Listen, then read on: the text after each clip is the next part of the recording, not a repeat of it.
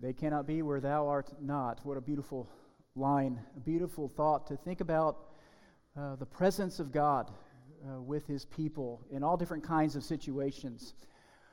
We are, before we go into the sermon, we're going to pray, and we're going to pray through song. And so I want to invite you to take out your hymnal and turn to number 569.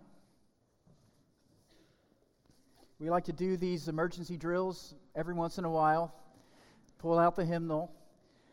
Uh, but there's a reason why we're going to do this. Um, I want to make reference to it after we sing it, so you want to keep it open at least for a minute or two following that. But this is called Dear Lord and Father of Mankind. And I had not heard this hymn till I came here to Brentwood 12 years ago. And uh, it has become a song that I have treasured. It's a beautiful prayer. And I would encourage all of us, uh, but especially the youth, to take note of these hymns that we sing. Uh, you will more than likely go off into different places uh, after you, you leave here, and you're going to go to different congregations. And every church has their own set of songs, and you will learn new songs. But there's a treasure trove of thoughts and sentiments and challenges to the faith that are are beautiful and poetic, and certainly they, they speak to different life situations that we are experiencing. And this is one of those songs, and there's a story behind this song. Uh, the author, his name is John Greenleaf Whittier, and he wrote this in 1872. And for you history buffs, you know that's right around uh, the Civil War.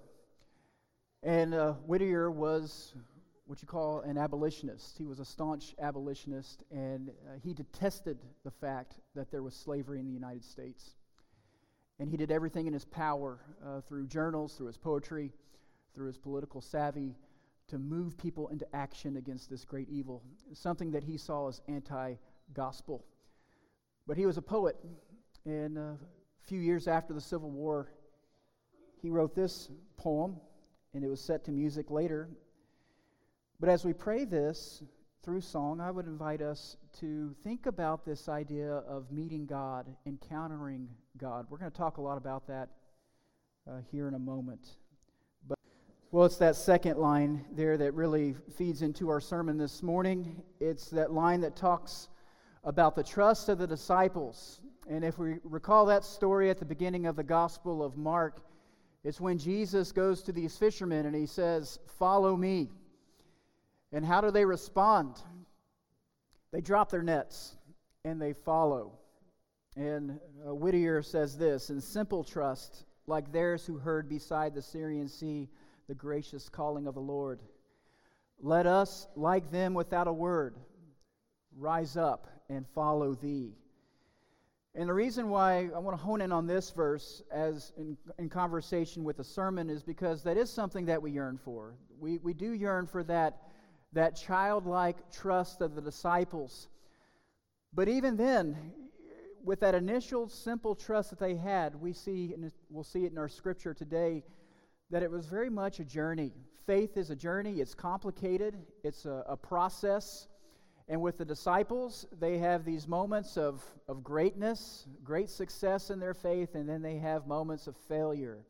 And we're going to see both in our sermon passage today Mark chapter 8, beginning in verse 27. If you want to turn over to Mark, the second book of the New Testament, the story of Jesus of Nazareth. Mark chapter 8. Now, last week we introduced the theme of renew, and the, the sermon was about going off into the wilderness, really in order to find the renewal that God offers. And uh, the challenge was to, to go out into the wilderness, to even have a wilderness mindset. So maybe we're in a space right now where we're not disoriented. Uh, maybe things are in order in our lives, but we can still have a wilderness mindset, uh, a mindset where we are completely dependent upon God on all things at every second of the day. And there are four areas that we are challenging this church to grow in, to renew in 2020. And the first one is encounter.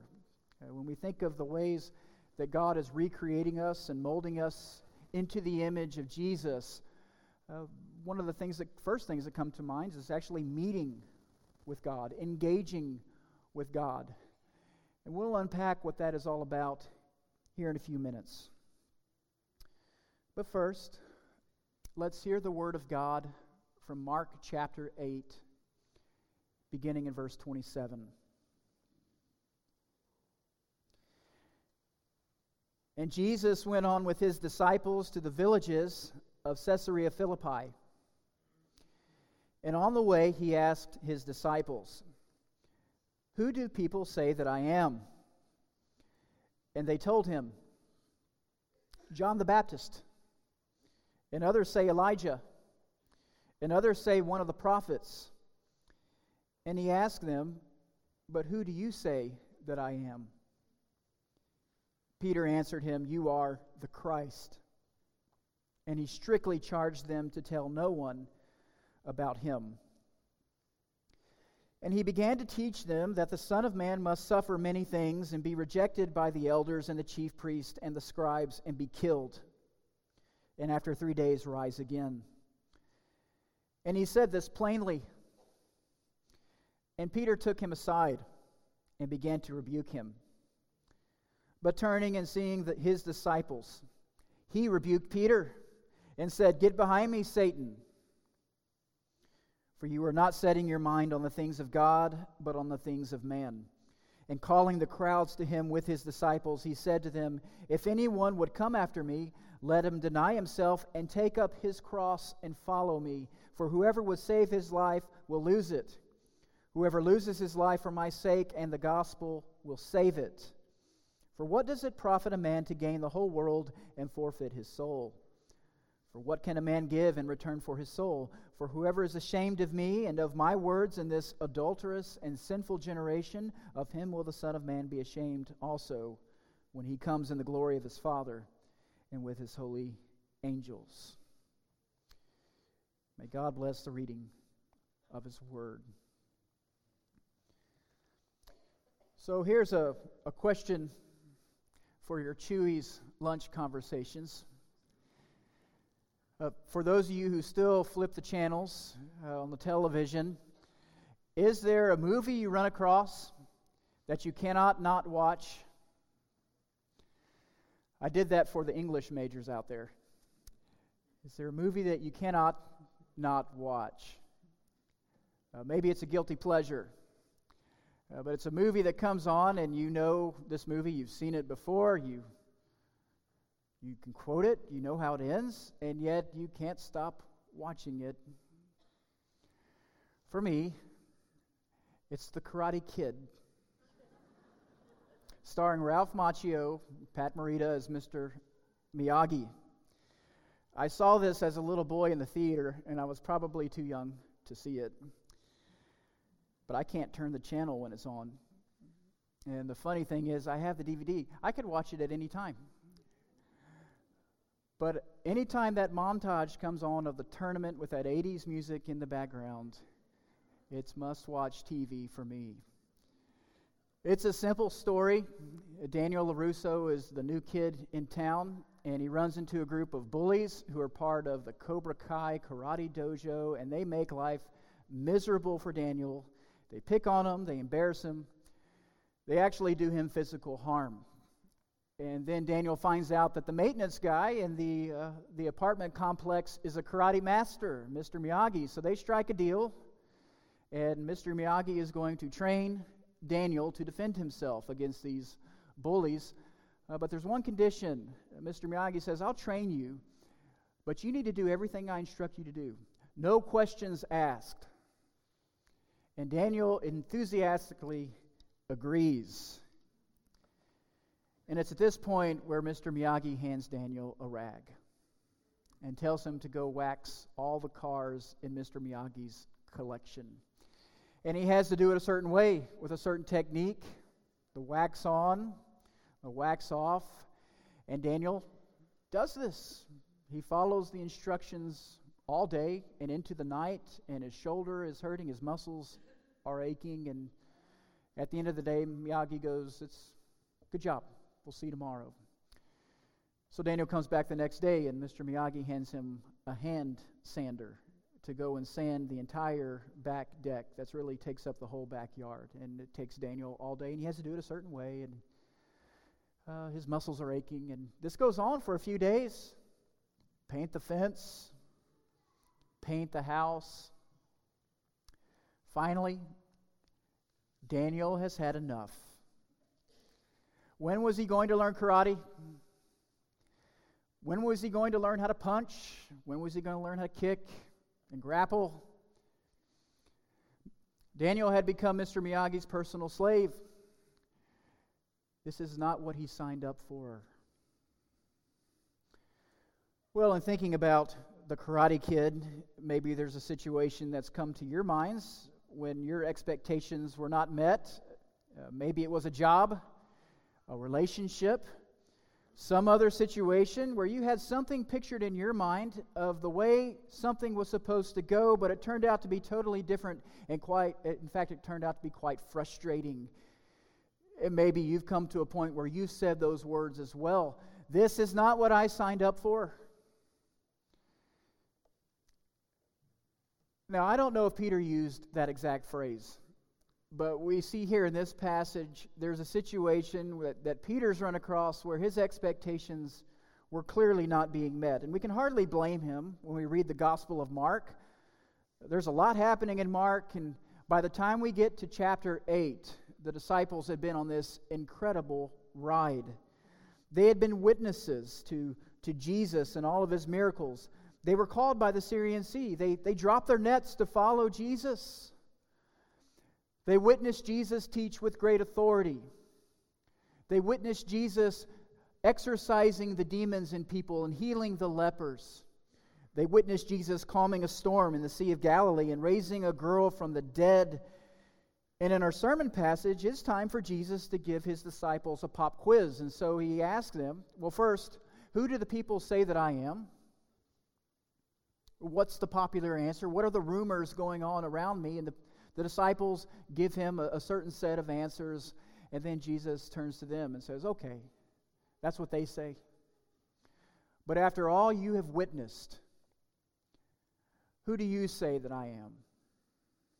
Let's hear it. And Peter is the one who speaks up.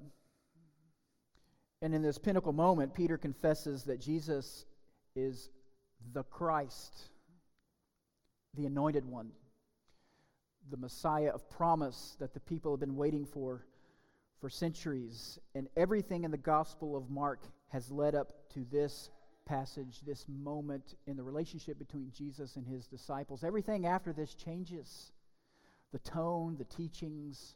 This is the center of the book. I mean, chronologically, it does fall somewhat in the center, but this is the theological center, if you will, of the Gospel of Mark.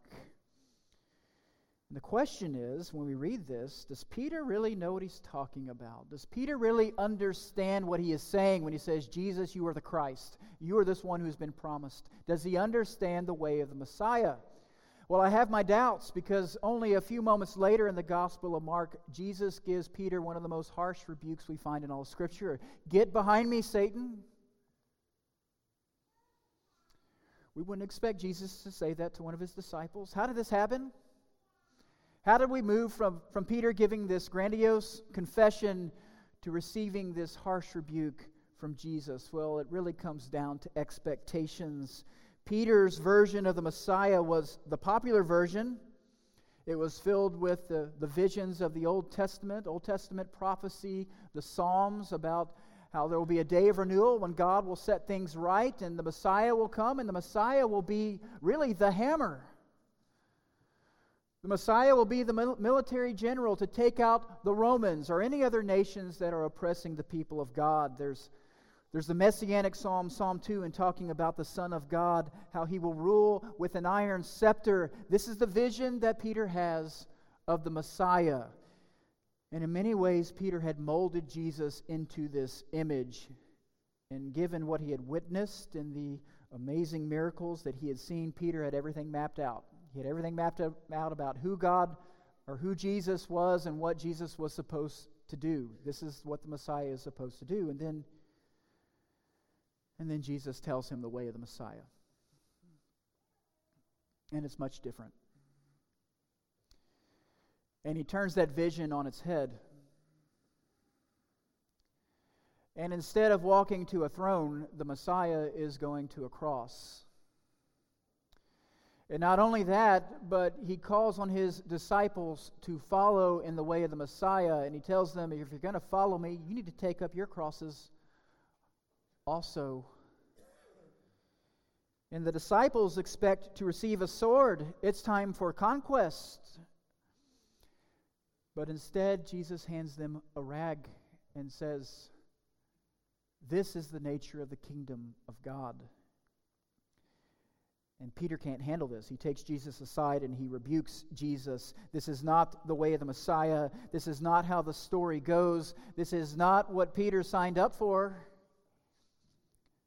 This is not what he signed up for at the Syrian Sea whenever he gave Jesus the simple trust and followed.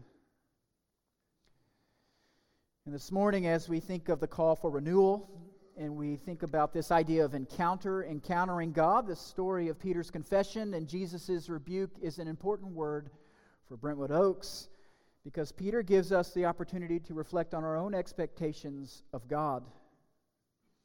So, here are a few questions to consider when we think of encounter. Do we encounter God? Do we meet God on His terms or our own terms? Are we really listening to what God is telling us about Him, or are we filling in the blanks ourselves? Are we ready to receive the hard sayings of Jesus that we find in Scripture, or do we dismiss them in favor of the softer sayings? Do we have the right picture of Jesus in our minds? Or maybe another question do we have the complete picture of Jesus in our minds? Or have we molded Jesus into our own image? Have we projected onto Jesus little versions of ourselves? Let me tell you, just knowing myself, that's a scary place to be. To confess and worship a Jesus that is molded into our image molded around our desires, molded around our vision of happiness and fulfillment. And yet, that's a temptation for the people of God. That's always been a temptation. From the Garden of Eden uh, to the golden calf episode there at the base of Mount Sinai, the people of God have been tempted to mold God into our image and our expectations. It's very easy to give our allegiance to a God who speaks what we want to hear and does what we want him to do. And so we're part of a culture, even a church culture, that has many competing visions of God and who God is. There are some who believe God is a kind of cosmic Santa Claus, a God who wants us to be happy and healthy and monetarily prosperous. And we approach this God, perhaps, with feelings of entitlement. I will do this and that for God, but I expect something in return. God owes me. There are some who view God as a distant landlord. We don't pay attention to God until the water line breaks, and then we call on God to fix the situation. And if God is late, we get upset.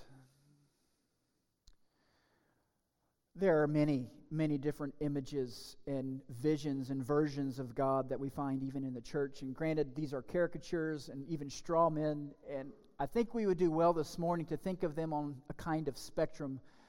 Maybe we don't live in the extremes of these different views of God, but we might find ourselves somewhere in some direction in our hearts carrying a little bit of those visions of God and who God is and what God is about and what God calls on us to do and to be we have the opportunity this morning to really ask ourselves Does the God whom we confess and worship match up with the God that's actually revealed to us in Scripture? Because to carry a false vision of God is to invite moments of disappointment, of great disappointment. And there will inevitably come a time and a point when our version of God breaks down and we cry out, this is not what I signed up for. This is not the God that I thought I was worshiping. Which brings us back to expectations. What are our, our expectations of God? What is our vision of who God is and what He calls us to do and be?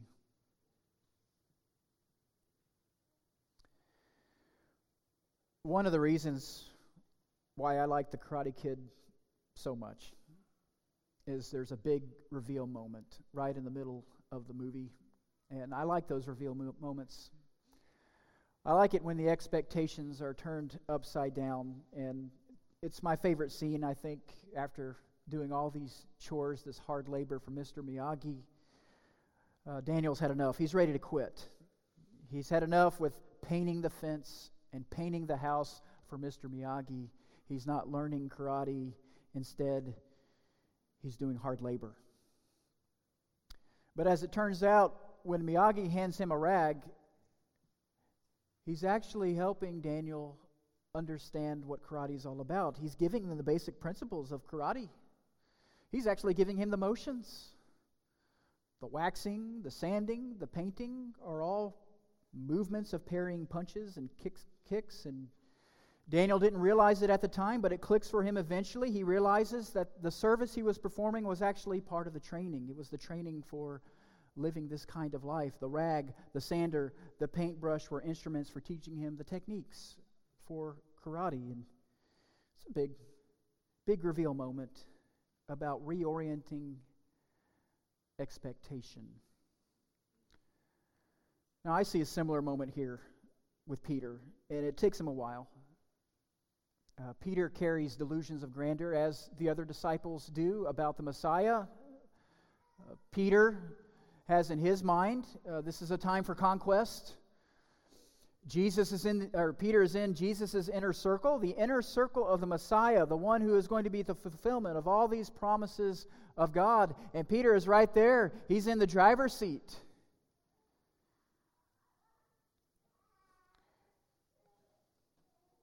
But instead of a sword, Jesus gives him a rag. And he helps Peter reshape his expectations for the nature of the kingdom. The kingdom is not going to be the way the world works, the way this fallen world is fueled on violence and anger and revenge, retaliation, the kinds of things that perpetuate and elevate cycles. Jesus is offering Peter, he's offering the disciples, he's offering the church in 2020 a different way to live, a supernatural way to live. It goes against everything in our bones. And no, this is not what Peter signed up for. Back in the Syrian Sea, this is not what Peter signs up for. But eventually, Peter gets it. And he comes to realize that the way of the cross is actually the better way. And really, the way of the cross is the only way to bring about renewal and unity. That, that, that movement that we create, that, that we crave so much, that we're so desperate for, runs right through the cross and a life that is shaped by the cross. And Peter finally gets it.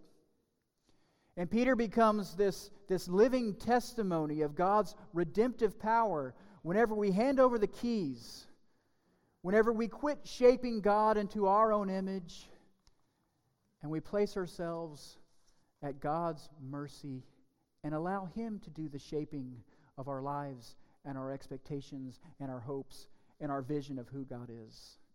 That is what encounter is all about. That is the challenge before us today to manage our expectations to be open and to be attentive to engaging God on His terms and not our own, and it's not easy to do.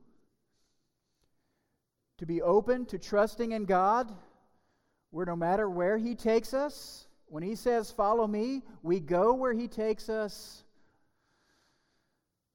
And we know and we trust that that's the place where we need to go.